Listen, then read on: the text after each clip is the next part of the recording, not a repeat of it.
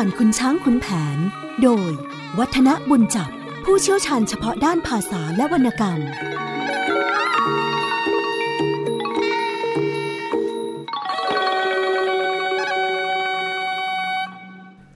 สวัสดีครับท่านผู้ฟังครับ ช่วงเวลาของเรื่องเล่าขานผ่านคุณช้างคุณแผนก็กลับมาพบท่านผู้ฟังเช่นเคยนะครับ ผมวัฒนบุญจับรับหน้าที่นำเอาวรรณคดีเรื่องนี้มาเล่า มาขยายความให้ท่านผู้ฟังได้ฟังกัน วันนี้เราจะขึ้นตอนขุนช้างถวายดีกากันแล้ว ถามว่าทำไมถึงต้องถวายดีกา ก็คงจะต้องบอกว่า เรื่องวุ่นวายภายในครอบครัวของขุนช้างขุนแผน จริงๆแล้วควรจะจบลงไปได้แล้วนะครับ แต่ว่าก็ต้องมาเกิดขึ้นใหม่ ให้เป็นที่ขุนเคืองพระราชาฤทัยของสมเด็จพระพันวษา ขุนแผนไปเป็นเจ้าเมืองกาญจนบุรี มีตำแหน่งใหญ่โต มีเมียอยู่ด้วยกันสองคน ก็คือลาวทองคนหนึ่ง แล้วก็แก้วกิริยาคนหนึ่ง ก็เรียกกันว่าดีอยู่แล้วนะไม่ต้องการอะไรอีก พระไวยเองก็มียศถาบรรดาศักดิ์มีบ้านช่องอยู่ มีเมียถึงสองคน บริบูรณ์ด้วยทรัพย์สินคารมีหนำซ้ำ ก็เป็นคนโปรดของสมเด็จพระพันวษา คือในภาพรวมแล้วก็เรียกว่าดีมากอยู่แล้ว ไม่น่าจะต้องมาวุ่นวายอะไรอีก ที่สำคัญก็คือว่า ในระหว่างนี้ สมเด็จพระพันวษาก็ทรงสำราญพระราชหฤทัยอยู่แล้ว ไม่มีสิ่งใดเข้าไปให้พระองค์ขุนเคือง แต่สภาพอันน่าพอใจนี้ สุดท้ายก็ไม่สามารถจะรักษาไว้ได้ เพราะว่า คืนวันหนึ่งพระวัยนะจะหมื่นวัยวรนาถซึ่งเป็นยศใหม่ของพลายงาม เกิดนอนคิดถึงแม่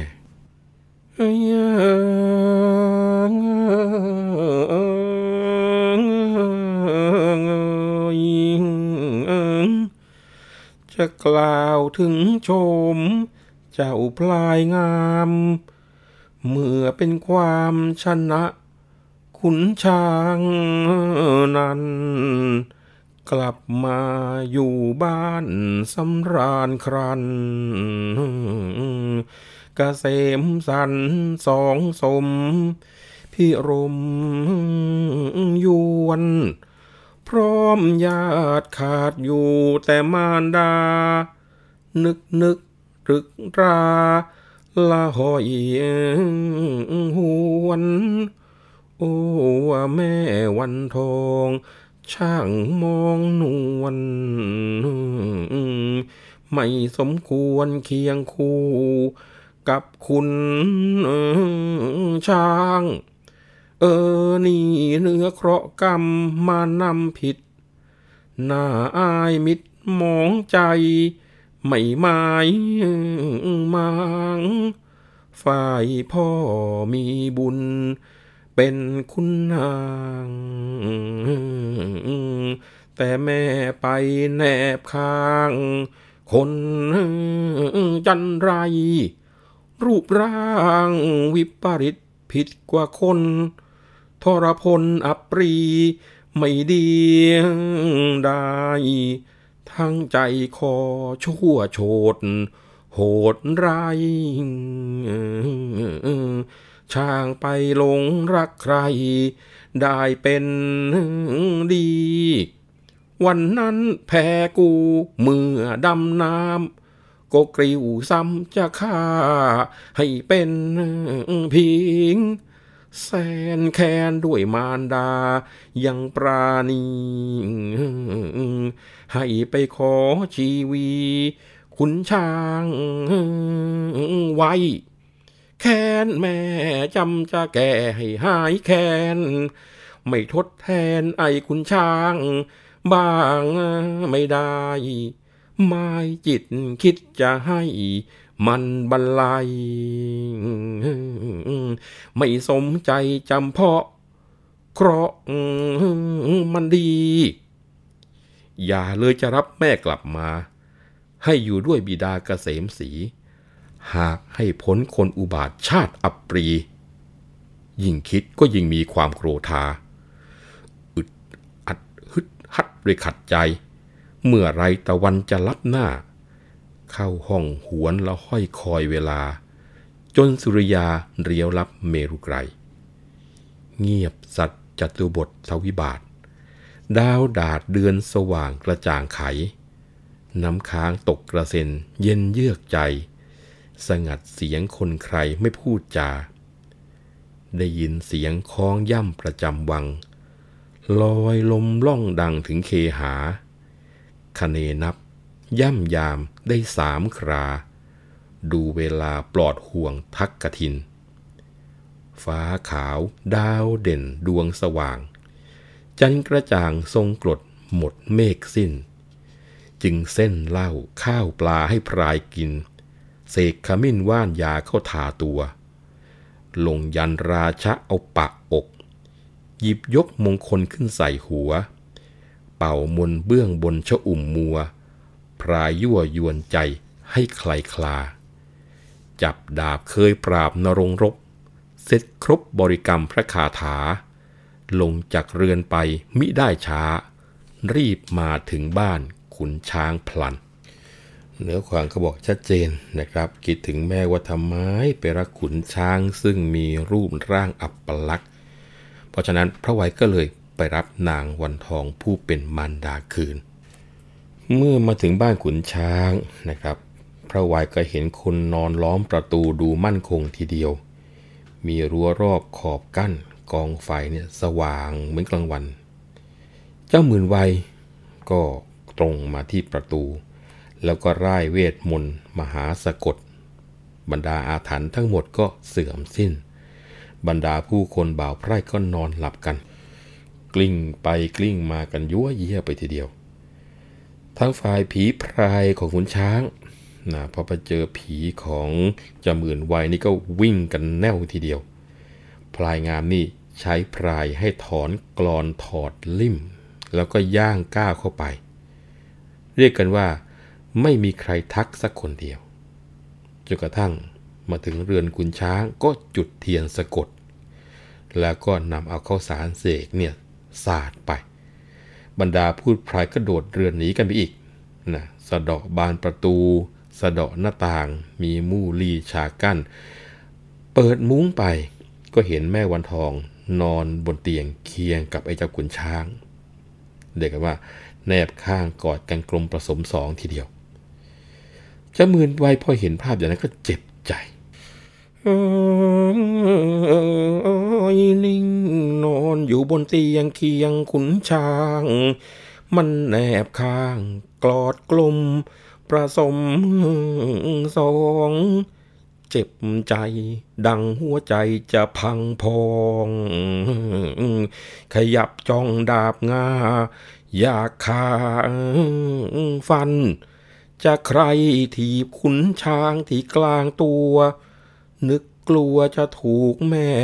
วันทองนั้นพลางนั่งลงนอบนบอกพี่วันสะอื้นอันอกแค้นน้ำตาคลอ โอ้แม่ เจ้าพระคุณของลูกเอ๋ยไม่ควรเลยจะพรากจากคุณพ่อ เวรกรรมนำไปไม่รังรอมีพอที่จะต้องพราก ก็จากมา มันไปฉุดมารดาเอามาไว้ อหัวใสข่มเพงไม่เกรงนาที่ทำแค้นกูจะแทนให้ทันตา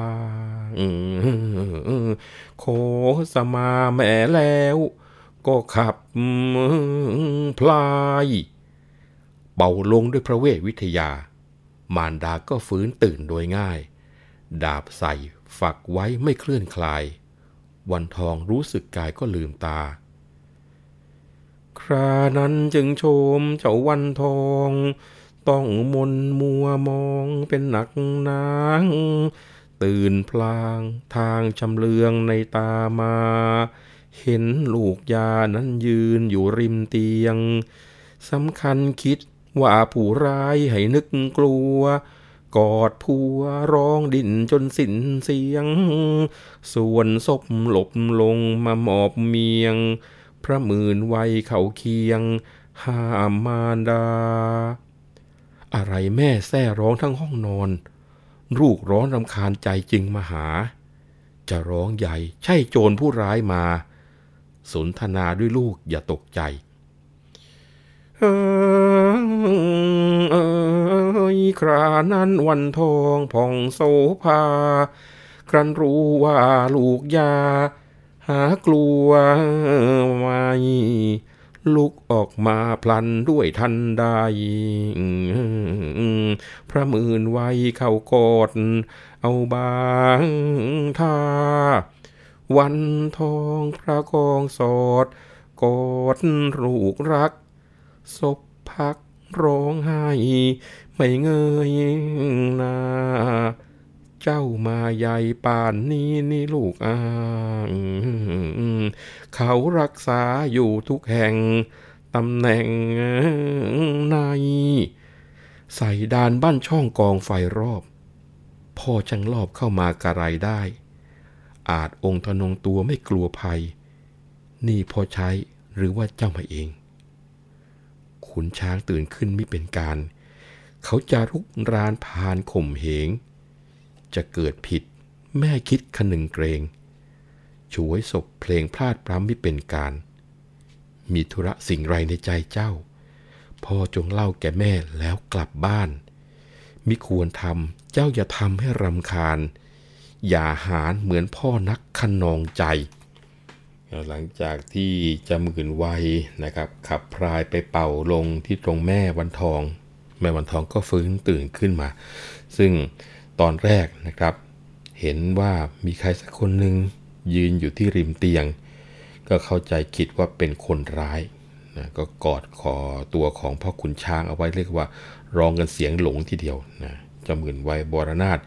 ก็เลยเข้ามาเคียงแม่แล้วก็บอกว่าอะไรแม่ นี่พลายงามเองจำไม่ได้หรือไงเนี่ยเนี่ยลูกร้อนใจนะถึงได้มาหาแม่ วันทองพอรู้ว่าเป็นลูกชายตอนนี้ไม่กลัวแล้วนะก็รีบลุกออกมา แล้วพอออกมาอย่างนั้น เจ้าหมื่นวัยก็กอดเท้าแม่ไว้ วันทองก็ประคองกอดลูก แล้วก็ซบหน้าร้องไห้นะเรียกว่าก็สอบถามด้วยความเป็นห่วงนะไปไหนมาลูก นี่ที่บ้านนี่ก็มีคนคอยระวังอยู่ทุกคนทุกแห่งใส่ด้านบานประตูแน่นหนานเราเข้ามาได้ยังไง นี่มาเอง หรือว่าพ่อใช้ให้มาเนี่ยนะก็คิดว่าคุณแผนใช้มาให้มาทำอะไรนี่หรือเปล่านะรู้ไหมในลูกถ้าขุนช้างตื่นเนี่ยคงจะยุ่งใหญ่เลยนะจะเกิดเหตุผิดใจขึ้นมา มีธุระสิ่งอะไรเนี่ย บอกแม่แล้วก็รีบกลับเถอะ ไม่ควรทำให้มันวุ่นวายนะลูกนะ อย่าหานหักเหมือนกับพ่อของเจ้าก็แล้วกัน เดี๋ยวมันจะไม่ดีไม่งาม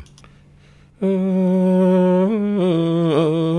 ยจะมื่นไวยสารภาพกราบปาทา ลูกมาผิดจริง หาเทียงไม่ รักตัวกลัวผิดแต่คิดไป ก็หักใจเพราะรัก แม่วันทอง ทุกวันนี้ลูกชายสบายยศ พร้อมหมดเมียมิงก็มีสอง มีบ่าวไพรชัยซอยทั้งเงินทอง พี่น้องข้างพอก็บริบูรณ์ยังขาดแต่แม่คุณไม่แลเห็น เป็นอยู่ก็เหมือนตายไปหายสูญ ข้อนี้ที่ทุกยังเพิ่มพูน ถ้าพร้อมมูลแม่ด้วย จะสำราน ลูกมาหมายว่าจะมารับ เชิญแม่วันทองกลับคืนไปบ้าน แม้จะบังเกิดเหตุเพศพาน ประการใดก็ตามแต่เวลา มาอยู่ใหญ่กับอหินชาติ แสนอุบาทใจจิตริษยา ดังทองคำทำเลี่ยมปากกะลา หน้าตาดำเหมือนมินหม้อมอม เหมือนมแมลงวันว่อนเคล้าที่เน่าชั่วมะเกลือกกลั้วปทุมมานที่หวานหอม ดอกมะเดือหรือจะเจือดอกพยอม ว่านักไม่จะตรอมระกำใจ แม่เลี้ยงลูกมาถึงเจ็ดขวบ เคราะประจวบจากแม่หาเห็นไม่ จะคิดถึงลูกบ้างหรืออย่างไร หรือหาไม่ใจแม่ไม่คิดเลย ถ้าคิดเห็นเอ็นดูว่าลูกเต้า แม่ทูลกล้าวไปเรือนอย่าเชือนเฉย ให้ลูกคลายอารมณ์ได้ชมเชย เหมือนเมื่อครั้งแม่เคยเลี้ยงลูกมา ครานั้นจึงชมเจ้าวันทองเศร้ามองด้วยลูกเป็นหนักนางพอพลายงามสามสวาดของแม่อา แม่โซกาเกือบเจียนจะบรรลัยใช่จะอิ่มเอิบอาบด้วยเงินทอง มิใช่ของตัวทำมาแต่ไหนทั้งผู้คนช้างมาและขาไทย ไม่รักใครเหมือนกับพ่อพลายงาม ทุกวันนี้ใช่แม่จะพาสุข มีแต่ทุกข์ใจเจ็บดังเน็บน้ำ ต้องจำนนทนกรรมที่ทำตาม จะขืนความคิดไปก็ใช่ที เมื่อพ่อเจ้าเข้าคุกแม่ท้องแก่ เขาฉุดแม่ใช่จะแกล้งแหนงหนี ก็พ่อเจ้าเล่าไม่รู้ว่าร้ายดี เป็นหลายปีแม่มาอยู่กับขุนช้าง เมื่อพ่อเจ้ากลับมาแต่เชียงใหม่ ไม่เพชรทูลสิ่งไรแต่สักอย่าง เมื่อคราวตัวแม่เป็นคนกลาง ท่านก็วางบทคืนให้บิดา เจ้าเป็นถึงหัวหมื่นมหาดเล็ก ไม่ใช่เด็กดอกจงฟังคำแม่ว่า จงเร่งกลับไปคิดกับบิดา ฟ้องหากราบทูลพระทรงทัน พระองค์คงจะโปรดประทานให้ จะปรากฏยศไกรเฉิดฉัน อันจะมาลักพาไม่ว่ากัน เช่นนั้นใจแม่มิเต็มใจเอยครานั้นจึงชมเจ้าพลายงาม ฟังความเห็นว่าแม่หาไปไม่คิดบ่ายเบียงเลี่ยงเลี้ยวเบี้ยวบิดไป เพราะรักไอ้ขุนช้างกว่าบิดา จึงว่าอนิจจา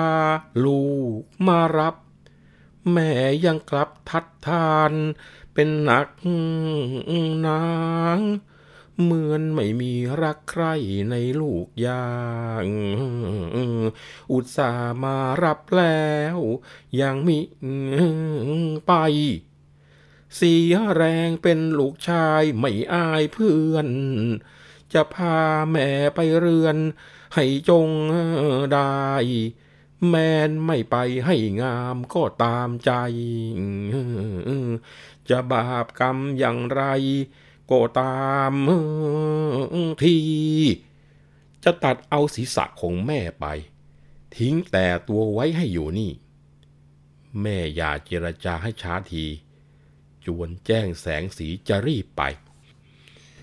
พอได้ฟังเนื้อความมาถึงตรงนี้ ท่านผู้ฟังก็จะเห็นชัดว่า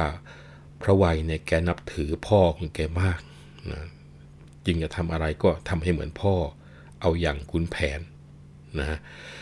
คุณแผนที่เคยไปลักนางบันทองมาจากบ้านขุนช้างนะถึงตอนนี้พระวัยก็ทำบ้าง เพราะว่าทางขุนแผนแล้วก็พระวัยมีเครื่องมือเป็นเวทมนต์คาถาสะกดให้คนหลับได้ สะดอกกรอนได้ แล้วก็มีผีพรายเป็นบริวารขี่ไปไหนมาไหนได้ด้วยความรวดเร็วดังนั้นเรื่องการลักคนมาจากบ้านนี่เป็นเรื่องเล็กนะทั้งพ่อทั้งลูกที่ทำกันได้เป็นว่าเล่นทีเดียวเนื้อความที่ฟังมาจะเห็นได้ว่า พอพระวัยถึงแม่ก็ขี่พรายไปหาแม่ที่สุพรรณนะแล้วก็ใช้เวทมนต์สะกดขึ้นเรือนกุช้างเหมือนอย่างกับที่คุณแผนขึ้น ก่อนที่พลายงามเกิดนะครับ แต่ว่า คราวนี้พลายงามชมเรือนขุนช้างแค่นิดนิดหน่อยหน่อย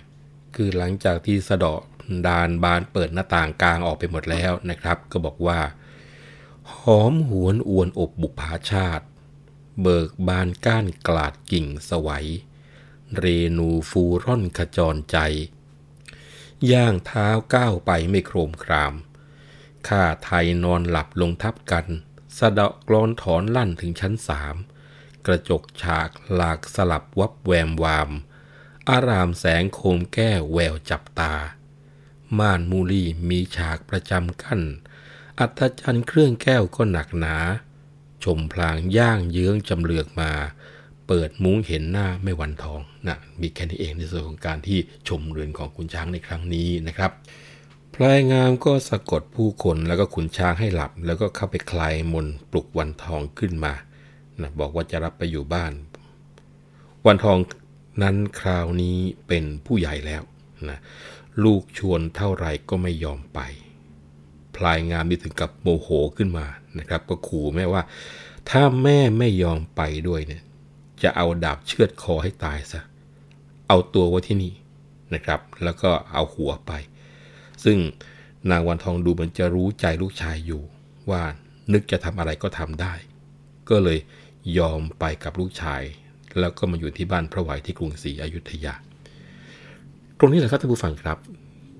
ถ้าคนไม่ได้อ่านเรื่องราวของคุณช้างคุณแผนตรงนี้ให้ชัดเจน ในช่วงท้ายๆนะของชีวิตของวันทอง ตอนที่สมเด็จพระพันวษาให้ตัดสินใจ คนจะถามว่าทำไมไม่ไปอยู่กับลูกชาย ตรงนี้คือจุดสำคัญ ว่าวันทอง ก็ไม่แน่ใจลูกชายเหมือนกันว่าจะรักแล้วก็ดูแลตัวเองได้ขนาดไหนนะ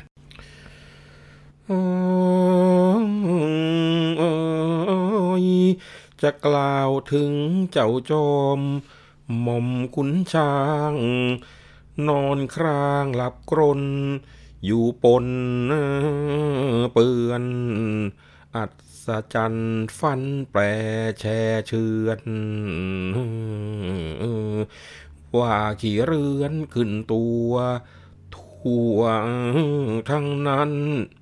หาหมอมารักษายาเข่าประหลอดมันกินปอดตับไต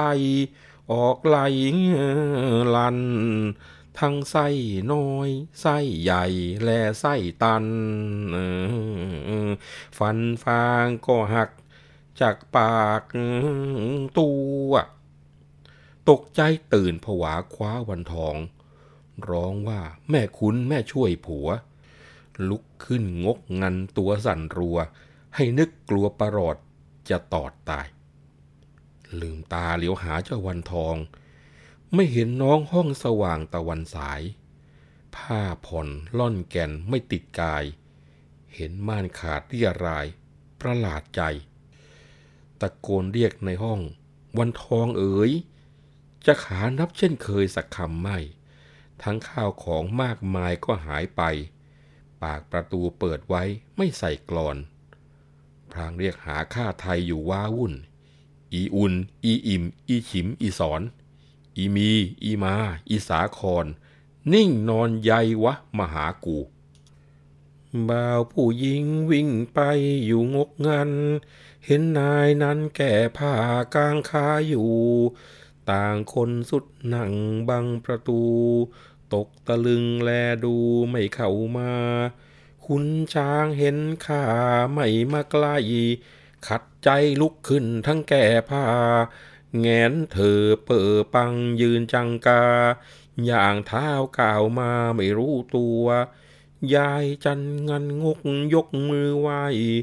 นั่นพ่อจะไปไหน พ่อทูลห่วง ไม่นุ่งผ่อนนุ่งผ้าดูน่ากลัว ขุนช้างมองดูตัวก็ตกใจ สองมือปิดขาเหมือนท่าเปรต ใครมาเทศเอาผ้ากูไปไหน ให้นึกอดสูหมู่ข้าไทย ยายจันไปเอาผ้าให้ข้าที ยายจันตกใจเต็มประดา เข้าไปช่วยผ้าเอามาคลี่ หยิบยื่นส่งไปให้ทันทีเมินหนีอดสูไม่ดูนาย ขุนช้างตัวสันเทาบอกบ่าวไพร่ เจ้าวันทองไปไหนอย่างไรหาย เองไปดูให้รู้ซึ่งแยบคาย พบแล้วอย่าวุ่นวายให้เชิญมา ภาพตรงนี้ท่านผู้ฟังจะเห็นได้ว่ายายจันนะครับ พอเห็นขุนช้างเหมือนคนบ้า แก้ผ้าเดินทงทงเช่นนั้นก็ยกมือไหว้ร้องถามไปว่านั้นพ่อไปไหนเนี่ยประทูลหัวแก้ผ้าแก้ผ่อนไม่นุ่งอะไรเลยเดินโล่งโต้งมานะขุนช้าง พอหันมามองดูตัวเขาก็ตกใจนะรีบปิดขาทำท่าเหมือนเปรตว่าเฮ้ย ใครมาแกล้งเอาผ้ากูไปวะ นะแล้วก็ยายจันก็ไปหาผ้านุ่งมาให้กันนุ่งใหม่ยายจันเหมือนหน้าส่งผ้าให้นะคุณช้างก็อายแทบจะตายแล้วแกล้งตะโกนทำบอกว่า เฮ้ย ไอ้พวกนี้ วันทองไปไหนให้ไปเชิญมาหาเดี๋ยวนี้นะพวกบ่าวไพร่เที่ยวค้นหาวันทองจนทั่วบ้านก็ไม่พบไม่เห็นอะไร ประตูรั้วบ้านเปิดกว้าง ผู้คนนอนหลับเป็นตายไม่ไม่ตื่นเลยทีเดียว เห็นเสาต้นแรกแตกเป็นประหลาดอยู่ก็กลับมาหาคุณช้าง บอกว่าไม่เห็น และที่แม่วันทองหายไปก็แปลกอยู่คุณช้างฟังบ่าวไพร่บอกกล่าวเช่นนั้น ก็เหงื่อออกเต็มหัวล้านทีเดียว คิดขึ้นมาแล้วก็เจ็บใจนักสองหนสามหนแล้วนะ ที่หนีไปอย่างนี้ คราวก่อนไอ้คุณแผน มาดึงตัวไป อีกคราวนี้ สงสัยนักว่ามันหนีไปกับใคร ช่างไม่นึกว่าตัวมันแก่เลยนะ สารแนหนีไปได้พอคิดอย่างนี้แล้วไม่ใช่ทำใจนะครับ ฮึดขึ้นมาทีเดียวว่า เอาสิวะเป็นไงเป็นการไม่เอากลับมาได้ ก็จะนับได้ว่าเป็นเจ้าขุนช้างเลยทีเดียวนะทั้งฝ่ายพลายงาม หรือว่าตอนนี้เป็นกระหมื่นวัยเรียบร้อยแล้ว เมื่อรักเอาแม่มาแล้วก็ไม่ค่อยสบายใจนัก เพราะว่าถ้าเจ้าขุนช้างมันไปเพชรทูลฟ้องเขาอีก ตรงนี้คงจะยุ่งกันใหญ่ ซ้ำแม่คงจะต้องโทษด้วยนะคิดนั้นแล้วก็เลยเรียกหมื่นวิเศษผลมาแล้วก็บอกว่า เออ ท่านหมื่น เองนี่เป็นคนชอบพอกับขุนช้างปะรีบไปบ้านขุนช้างแล้วบอกว่า ข้าพาแม่มา ก็เพราะว่าเจ็บไข้อยู่หลายวัน เกรงแม่ว่าจะไม่เห็นหน้า เวลานี้ข้าขอแม่เอาไว้พอให้เห็นหน้าก่อน ค่อยยังชั่วแล้วจะส่งแม่คืนไปนะคือทำไปแล้วก็กลัวกลัวอยู่เหมือนกันมือวิเศษรับคำแล้วก็รีบมาบ้านกุนช้าง แอบอยู่แต่ไกลทีเดียว เห็นผู้คนบนเรือนกุนช้างไขว่ไปหมด ตัวขุนช้างเองก็นั่งเยี่ยมเยี่ยมมามองอยู่แถวหน้าต่างเรือน หน้าตาเนี่ยแสดงว่าโกรธเอาการอยู่ จะเดินเข้าไปดื้อก็เห็นไม่สมควรเป็นการ ก็เลยลงคลานเข้าประตู ขุนช้างเห็นคนคลานเข้ามา เหลือบตาดูก็คิดว่า เอ๊ไอ้นี่มันจะมาล้อกูหรือยังไงเนี่ย ก็เลยร้องตะโกนเรียกเด็ก เฮ้ย จับไอ้คนนั้นท้องให้ได้ ทุด ไอ้ขี้ไพร่หลอกผู้ดีนะคิดว่าเขามาล้อตัวเองหมื่นวิเศษก็ยกมือไหว้ร้องต่อไปบอกว่าข้าเป็นคนดีดอกนะพ่อไม่ใช่คนชั่วข้าเนี่ยเป็นบ่าวของบ้านท่านจะหมื่นไว้ ท่านให้กระผมมากราบเรียนท่านบอกว่า ขอประทานคืนนี้พระหมื่นไวเจ็บจุกเป็นปัจจุบัน แก้ไขไม่หาย ร้องโอดโอยจะเป็นจะตายให้ได้ จึงใช้ให้ข้าเนี่ยมาแจ้ง พอพบมารดาท่านก็ร้องบอกไป จะกลับขึ้นเรือนก็ช้าอยู่ จึงรีบไปในกลางคืน ไปพยาบาลพระนายไวพอเขายังชั่วเนี่ย ท่านอย่านึกไปอื่นนะ ท่านบอกว่าพอหายดีแล้วจะส่งคืนมาขุนช้างพอได้ฟังคำอธิบายว่าอย่างนี้ ไม่ใช่ว่าเข้าใจนะครับ ก็ยิ่งแค้นหนักเข้าไปอีก แต่ว่าแกล้งทำเป็นไม่โมโหนะทำเป็นเฉยๆซะแล้วบอกว่า เออ เราไม่ว่าอะไรหรอก การเจ็บไข้ได้ป่วยมันก็เป็นกันทุกคนละ ถ้าขาดสนอย่างไรก็เอามาที่นี่นะไม่ต้องเกรงใจ ว่าแล้วขุนช้างก็ปิดหน้าต่างผางทีเดียวปิดหน้าต่างแล้วนะตัวเองก็ทอดตัวลงกับหมอนแล้วก็รอบอกว่า ดูดุเจ้าวันทอง เพราะกูแพ้ความไอ้เจ้าหมื่นวัยมันถึงได้จองของนัก ไอ้พ่อไปเชียงใหม่มีชัย ก็ทำตัวเป็นราชสีมึงไอ้ลูกจะเป็นหมื่นวัยก็จะทำไม มันเห็นกูเป็นคนผิดจึงข่มเหงกู จะพึ่งพาใครก็ไม่ได้ ขุนนางน้อยใหญ่ก็เกรงใจมันไปทั้งหมด ถึงจะฟ้องก็พากันเงียบเสีย เอาละวะ คราวนี้กูเอาแน่ จะเคี่ยนจะตีจะฆ่าจะเกยยังไงก็ยอม กูจะต้องถวายดีกาให้ได้นะว่าแล้วขุนช้างก็ฉวยกระดานชนวนมาร่างคำฟ้องด้วยถ้อยคำที่เรียกว่าเขียนอย่างถี่ถ้วนทีเดียว แล้วก็เอาลงกระดานอาบน้ำผัดผ้า วันนั้น ระพันวษาเสด็จประพาสบัวยังไม่กลับ ขุนช้างมาถึงวังนายก็จ้องที่ตำหนักน้ำคอยอยู่ ทางฝ่ายพระพันวษา เสด็จคืนวังในเวลาใกล้ค่ำมีฝีพายจ้ำเรือมาเต็มลำ พอเรือพระที่นั่งเทียบเข้าที่ ขุนช้างก็ไม่ได้รอช้าท่านผู้ฟังครับ รีลงไปที่ตีนท่าลอยคอชูหนังสือถือเข้ามา โผล่เข้าไปยึดแคมเรือนะเรียกว่าลงทุนโดดลงน้ำเพื่อที่จะไปยื่นดีกาเลย ฝีพายเห็นหัวล้านโผล่ขึ้นมา ตอนแรกเนี่ยนึกว่าผีเสื้อน้ำก็เอากาลาฟาดหัวโป๊กเข้าไปซะเต็มแรงทีเดียวนะมหาดเล็กอยู่งานตกใจ นึกว่าเสือตัวใหญ่ว่ายน้ำเข้ามา ก็เลยพลัดตกจากเรือลงไปลอยคออยู่ในน้ำด้วย คุณช้างโดนอย่างนั้นแทนที่จะหยุดกลับร้องตะโกนพร้อมกับยึดเรือเอาไว้ ขุนช้างดึงดื้อมือยึดเรือ มิใช่เสือกระหม่อมฉัน ลานเก่งสาง สู้ตายโคถวายซึ่งดีกาแค้นเหลือปัญญา จะทาน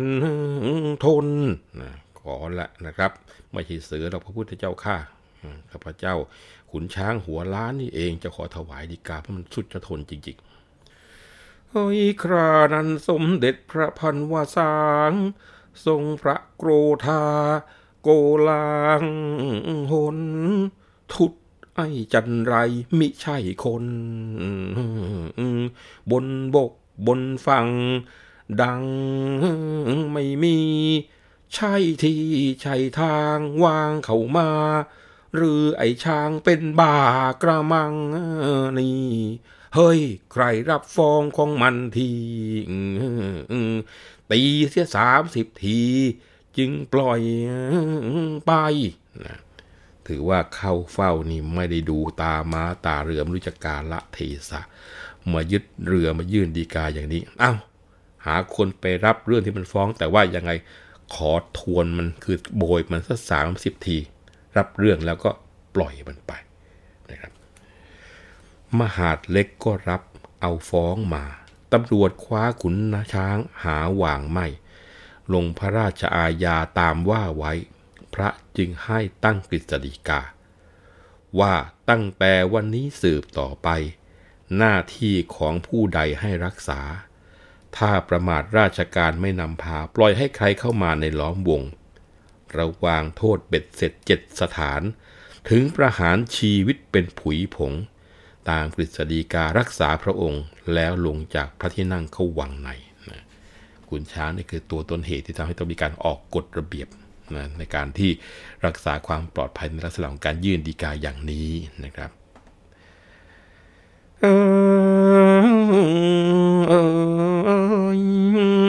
จะกล่าวถึงขุนแผน แสนสนิท เรื่องฤทธิ์หรือจบ พิภพไว้อยู่บ้านสุขเกษมเปรมใจ สมสนิทพิษสมัย ด้วยสอง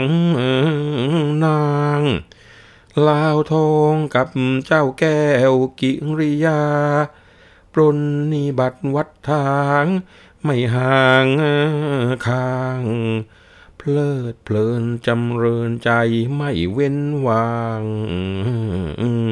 คืนนั้นในกลาง ซึ่งรางตรี นางแก้วลาวทอง ทั้งสองหลับ ขุนแผนกลับภาวะตื่น ฟื้นจากที พระจันทรจรแจ่มกระจ่างดี พระพายพัดมาลี ตรลบไป คิดคนึงถึงมิตรแต่ก่อนเก่า นิจาเจ้าเหินห่างร้างพิสมัย ถึงสองครั้งตั้งแต่พรากจากพี่ไป ดังเด็ดใจจากร่างก็ราวกัน กูก็ชั่ว มัวรักแต่สองนาง ละวางให้วันทองน้องโศกสัน เมื่อตีได้เชียงใหม่ก็โปรดครัน จะเพชรทูลคราวนั้นก็คล่องใจ สารพัดที่จะว่าได้ทุกอย่าง ไอ้ขุนช้างไหนจะโต้จะตอบได้ ไม่ควรเลยเฉยมาไม่อาลัย บัดนี้เล่าเจ้าวัยไปรับมาจำกูจะไปสู่สวาดน้อง เจ้าวันทองจะคอยละห้อยหา คิดพลางจัดแจงแต่งกายา น้ำอบทาหอมฟุ้งจรุงใจ ออกจากห้องย่องเดินดำเนินมา ถึงเรือนลูกยาหาช้าไม่ เข้าห้องวันทองในทันใด เห็นนางหลับไหลนิ่งนิทรา ลดตัวลงนั่งข้างวันทอง เตือนต้องด้วยความเสน่หา สั่นปลุกลุกขึ้นเถิดน้องอา พี่มาหาแล้วอย่านอนเลย นางวันทองตื่นอยู่ รู้สึกตัวหมายใจว่าผัวก็ทำเฉย นิ่งดูอารมณ์ที่ชมเชย จะรัก จริงหรือจะเพรยเป็นจำใจ แต่นิ่งดูกิริยาเป็นชานาน หาว่าคานตอบโต้อย่างไรไม่ ทั้งรักทั้งแค้นแน่นหรือไทย ความอาลัยปั่นป่วน ยวนวิญญาโอ้เจ้าแก้วแววตาของพี่เอ๋ย เจ้าหลับไหลกระไรเลย เป็นหนักนาง ดังนิ่มนองมองใจ ไม่นำพาง หรือขัดเคืองคิดว่า พี่ทอดทิ้ง ความรักหนักหน่วง สวงสวาดพี่ไม่คลาดคลายรัก แต่สักสิ่งเผอิญเป็นวิปริต พี่ผิดจริง จะนอนนิ่งถือโทษ โกรธอยู่ยายีนะก็ตอนนี้ก็โกรธพี่ทำไมล่ะเนี่ยนะ ว่าพลางเอ็นแอบลงแนบข้าง จูบพลางชวนชิดพิษสมัย ลูบไล้พิไรปลอบให้ชอบใจ เป็นไรจึงไม่ฟื้นตื่นนิทรา เจ้าวันทองน้องตื่นจากที่นอน โอนอ่อนวอนไหวพี่ไรว่าหม่อมน้อยใจหรือที่ไม่เจรจาใช่ตัวขานี้จะงอนค้นพิไรชอบผิดพ่อจงคิดคันหนึ่งตรอง อันตัวน้องมนทิน หาสิ้นไม่ประหนึ่งว่าวันทองนี้สองใจ พบไหนก็เป็นแต่เช่นนั้น ที่จริงใจถึงไปอยู่เรือนอื่น คงคิดคืนที่หม่อมเป็นแม่นมันด้วยรักลูกรักผัวอย่างผัวพัน คราวนั้นก็ไปอยู่ เพราะจำใจ แค้นคิดด้วยมิตรไม่รักเลย ยามมีที่เชยเฉยเสียดายเสียแรงรวมทุกอยากกันกลางไพรกินผลละไม้ต่างข้าวทุกเพรางาย พอได้ดีมีสุข ลืมทุกอยาก ก็เพราะหากหม่อมมี ซึ่งที่หมายว่านักก็เครื่องเครื่องระคาย เอ็นดูน้องอย่าให้อาย เขาอีกเลย เนื้อความชัดเจนนะครับ หลังจากที่พลายแก้ว หรือว่าคุณแผนตอนนี้นะครับ มากระซิบที่หูบอกว่าทำไมไม่ตื่นสักทีล่ะเจ้าวันทองตื่นแล้วก็บอกว่า หม่อมน้อยใจหรือที่น้องไม่เจรจาอย่างนี้ ว่าไปเนี่ยข้าไม่ได้งอนนะ แต่ความดีความชั่วเนี่ยพ่อจงคิดดูให้ดี อันตัวน้องนี้ก็มีแต่มนทิน ใครๆมองก็ต้องบอกว่าวันทองเนี่ยสองใจ ที่จริงแล้ว น้องจะไปอยู่ที่ไหนก็ไม่เคยลืมหม่อมเลยนะ เพราะว่าเรื่องเกี่ยวกับความรัก ลูกรักผัวเนี่ย ไม่เคยหลุดไปจากความรู้สึกเลย และการที่จะต้องไปอยู่กับคนอื่น ก็เป็นเพราะว่าจำใจ แต่ว่ากันจริงๆ มันก็น่าเจ็บใจนัก เพราะว่าพอเวลาหม่อมมีคู่มีคนเชยอยู่ ก็ทำตัวไม่ได้ใส่ใจเลย ไม่ได้คิดถึงความหลังเสียแรงนะ ได้ร่วมทุกข์ร่วมสุข นอนกลางดินกินกลางทรายอยู่ในป่า พอได้ดีมีสุขก็ลืมอะไรไปสมดเลย จะว่าไปนักก็ครั้งที่จะขัดใจกัน ยังไงก็เอ็นดูน้องเถอะนะ อย่าให้เกิดความอับอายขายหน้าเขาเลย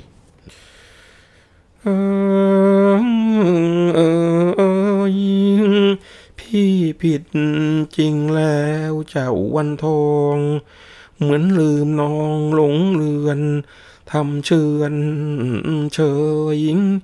ใช่จะเพลิดเพลินชื่น เพราะอื่นเชยเงยหน้าเธอจะเล่า อย่าเฝ้าแค้น เมื่อติดคุกทุกถึงเจ้าทุกเช้าค่ำต้องกลืนกล้ำโศกเศร้านั่นเหลือแสนซ้ำขุนช้างคิดคดทำทดแทน มันดูแคลนว่าพี่นี้ยากยับ อาลัยเจ้าเท่ากับดวงชีวิตพี่ คิดชนีไปตามเอาเจ้ากลับ เกรงจะพากันผิด เข้าติดทับ แต่ขยับอยู่จนได้ไปเชียงอิน กลับมาหมายว่าจะไปตาม พอเจ้าวัยเป็นความก็ค้างสิ้น หัวอกใครได้แค้นในแผ่นดิน ไม่เดือดดินเท่าพี่กับวันทอง คิดอยู่ ว่าจะทูลพระพันวษา เห็นช้ากว่าจะได้มาร่วมห้อง จะเป็นความอีกก็ตามแต่ทำนอง จึงให้ลูกรับน้องมาร่วมเรือน จะเป็นตายง่ายยากไม่จากรัก จะฟูมฟักเหมือนเมื่ออยู่ในกลางเถื่อน ขอโทษที่พี่ผิดอย่าบิดเบือน เจ้าเพื่อนเสนหาจงอาลัยพี่ผิด พี่ก็มาลุกแก่โทษ จะคุมโกรธคุมแค้นไปถึงไหน ความรักพี่ยังรักระงมใจ อย่าตัดไมตรีตรึงให้ตรอมตาย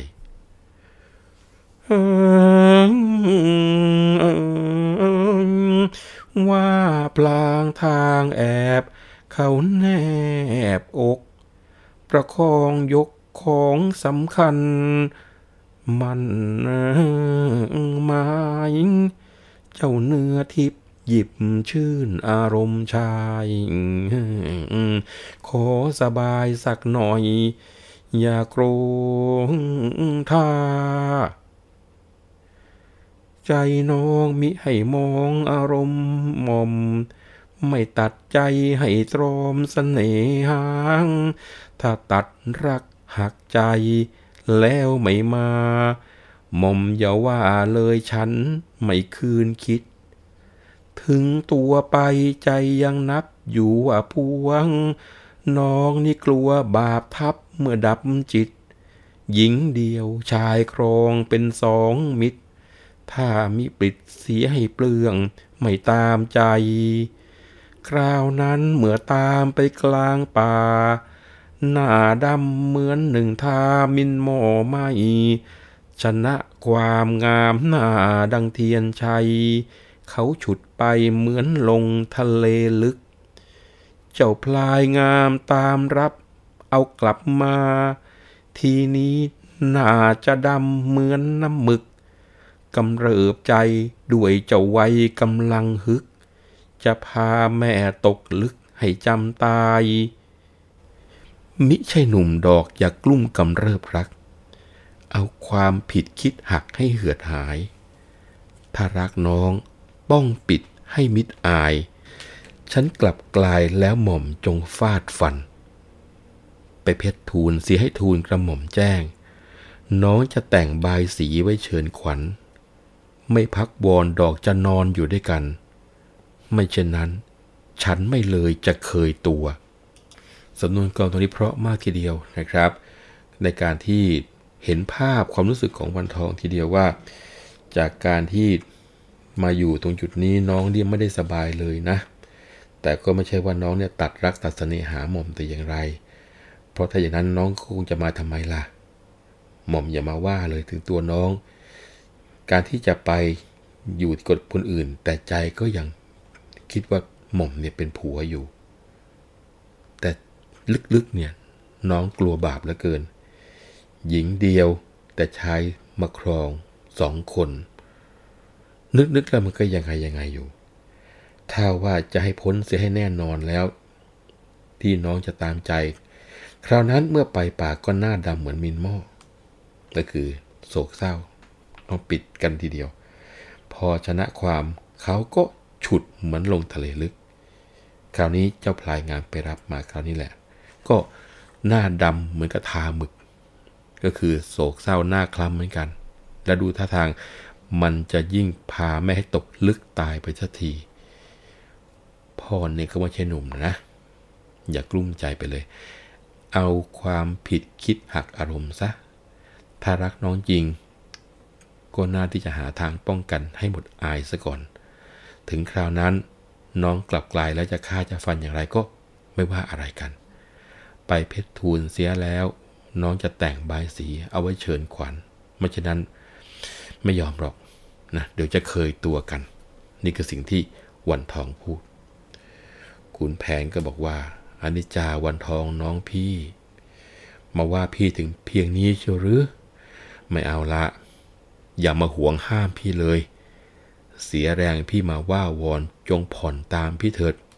อย่าห่วงห้ามเสน่หาให้ช้าวันไปเลย ว่าพลางคลึงเคล้าเข้าแนบข้าง จูบพลางทางปลอบประโลมขวัญ กายกอดสอดเกี่ยวพลวัน วันทองกั้นกีดไว้ไม่ตามใจ พลิกผลักชักชวนให้ชื่นจิต เบือนบิดแบ่งรักหาร่วมไม่ สยดสยองพองเสียวแสลงใจ พระพายพัดมาลัยตลบลอยมแมลงผู้เฝ้าเคล้าไม้ในไพรชัด ไม่เบิกบานก้านกลัดเกสรสร้อยบรรดาลคงคาทิพกระปริบกระปรอย พรมพร้อยท้องฟ้านภาลัยอาสุนีคลื่นครั่นสนั่นก้อง น้ำฟ้าหาต้องดอกไม้ไหมกระเซ็นรอบขอบพระสมุทรไทย วิวใจแล้วก็หลับกับเตียงนอนนะก็เป็นภาพบทอัศจรรย์ที่งดงามอีกบทหนึ่งของคุณจางคุณแผนนะครับ วันนี้ ช่วงเวลาของเรื่องเล่าขานผ่านคุณช้างคุณแผนหมดเวลาลงแล้ว ครั้งหน้ามีเรื่องสนุกสนุกเล่ากันต่อ วันนี้ผมวัฒนบุญจับขอลาไปก่อนนะครับ สวัสดีครับ